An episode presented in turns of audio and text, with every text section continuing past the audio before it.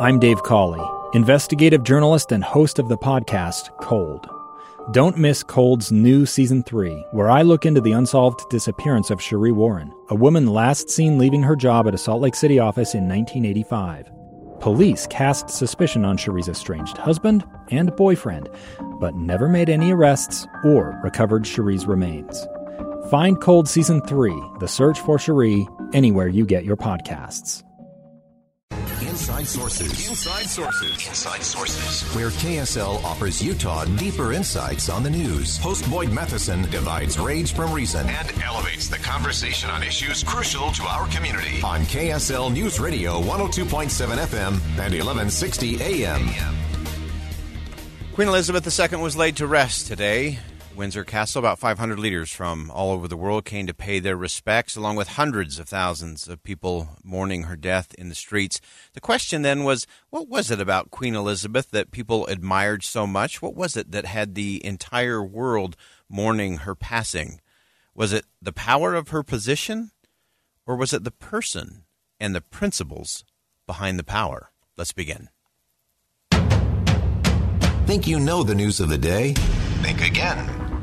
As we continue to process uh, the final uh, moments with the uh, passing of Queen Elizabeth, we've been taking a reflective tone in terms of what is really behind it all. What is it that really drove that? And someone who I think captured the essence of that a good friend of the show, Roger Porter, who's the IBM professor of business and government at Harvard University. He also served as the assistant to the president for economic and domestic policy from 1989 to 1993. And uh, Roger, we appreciate you joining us on this day. And you had some interesting insight in terms of what it was behind uh, the power, the person, the principles that really made Queen Elizabeth such a cultural icon. Uh, well, Boyd, thank you very much for uh, the opportunity to share some thoughts with your uh, listeners. Um, Queen Elizabeth uh, had a remarkable sense of duty. Uh, um, we are all amazed at people who can sustain themselves over an extended period of time. And she served as monarch for over 70 years.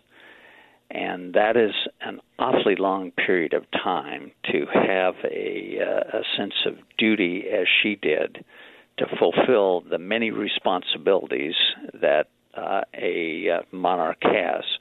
One of those is to meet weekly with the prime minister and uh, often with other officials in the government and to provide them with her counsel. Uh, I'm told by conversing with uh, people who were part of those briefings that uh, she was uh, she had read the written materials carefully, asked very good questions, and uh, was quite uh, skilled at conveying her views. At the same time, she established a pattern which other monarchs have established, and which her son, uh, Charles III, has promised to maintain that nothing said in those meetings is ever disclosed publicly.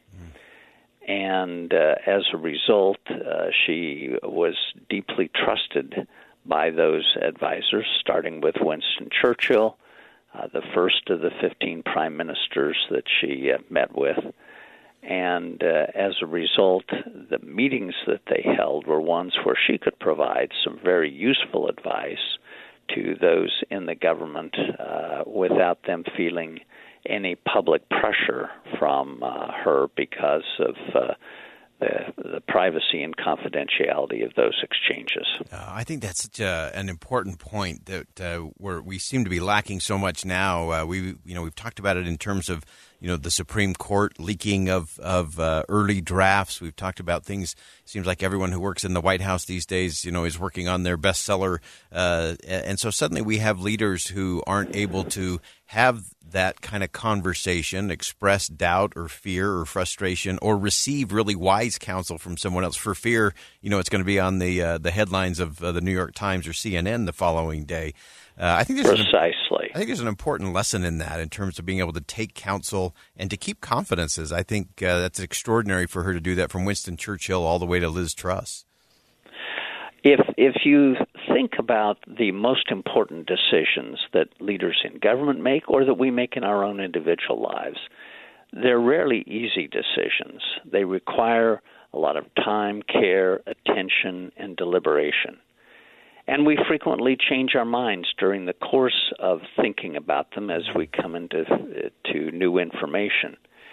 And having those done privately as opposed to publicly provides an opportunity for us to, to do what is often a very useful thing to do in life, which is to change one's mind in view of uh, new information. Yeah. And we ought to make it easier rather than more difficult for people to do that. And she she did that uh, marvelously. Uh, I I love that. We, we we may have to have you back and do a full segment on just that. We've lost this ability for anyone to to learn or change their mind, and that's one of the other things that you uh, pointed out in your piece at Deseret.com over the weekend, uh, and it's one that I have always appreciated in the Queen, and that is her curiosity. The fact that she genuinely, she was a lifelong learner, and she always wanted to know more.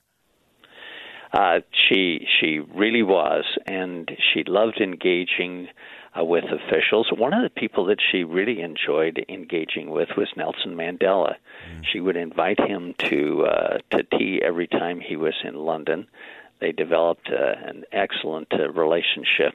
One of the things that I love the story of Harad, who was uh, who was there when he came in, and he looked at her, uh, and uh, she, she. By the way, I've seen her twice, and she's a stunningly attractive uh, individual. And he said, "Ma'am, you look fantastic." And she immediately quipped, "Well, you should see my mother."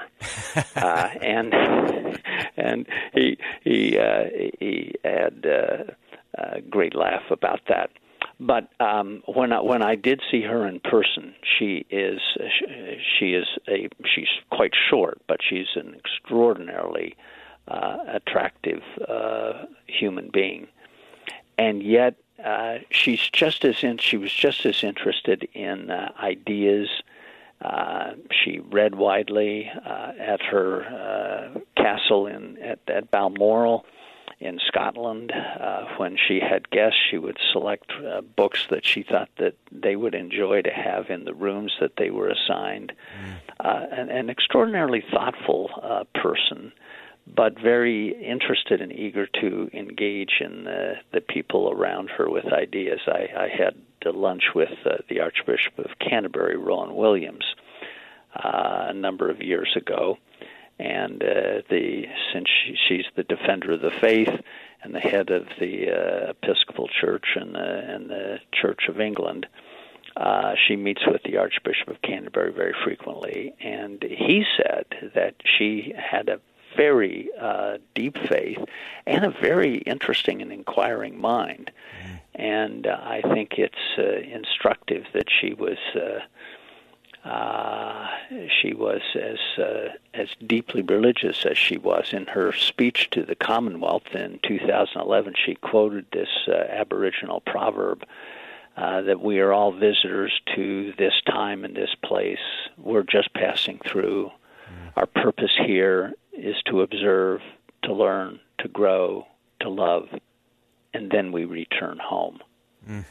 And uh, and uh, she selected the music for her funeral. She selected the passages of scripture that would be read, and if you if you uh, were in a position to watch and listen to uh, the funeral uh, that that she carefully planned uh, with her advisors today, uh, it was uh, it was a a religious experience as well as a deeply moving experience for uh, those who were present and able to pay tribute to her. Yeah, such great insight. Uh, Roger Porter joining us today and a great piece at Deseret.com. And uh, Roger, just really quickly, uh, what's the one thing, maybe kind of under the radar, that we all ought to take uh, out of what we've watched and witnessed, uh, not just today at the funeral, but really over the last 10 days? What are the lessons for us? Um, I, I think there's a very powerful lesson in that we saw a, a nation, literally millions of people, pause during a very challenging time uh, in their life. They've got rampant inflation, and the pound is at its lowest level in 38 years. But even during difficult times, they paused to reflect on the things that really do matter most and to think about the long term and to reflect on the duty and the love and the trust that she exhibited to uh, the British and that the British exhibited for her. And I think we need to have those moments in our lives when we think about the things that matter most and not allow them to be at the mercy of the things that matter least. Uh, fantastic insight, as always. Roger B. Porter, IBM Professor of Business and Government at Harvard University. Uh, Roger, thank you so much for joining us. Great perspective. I appreciate you coming on.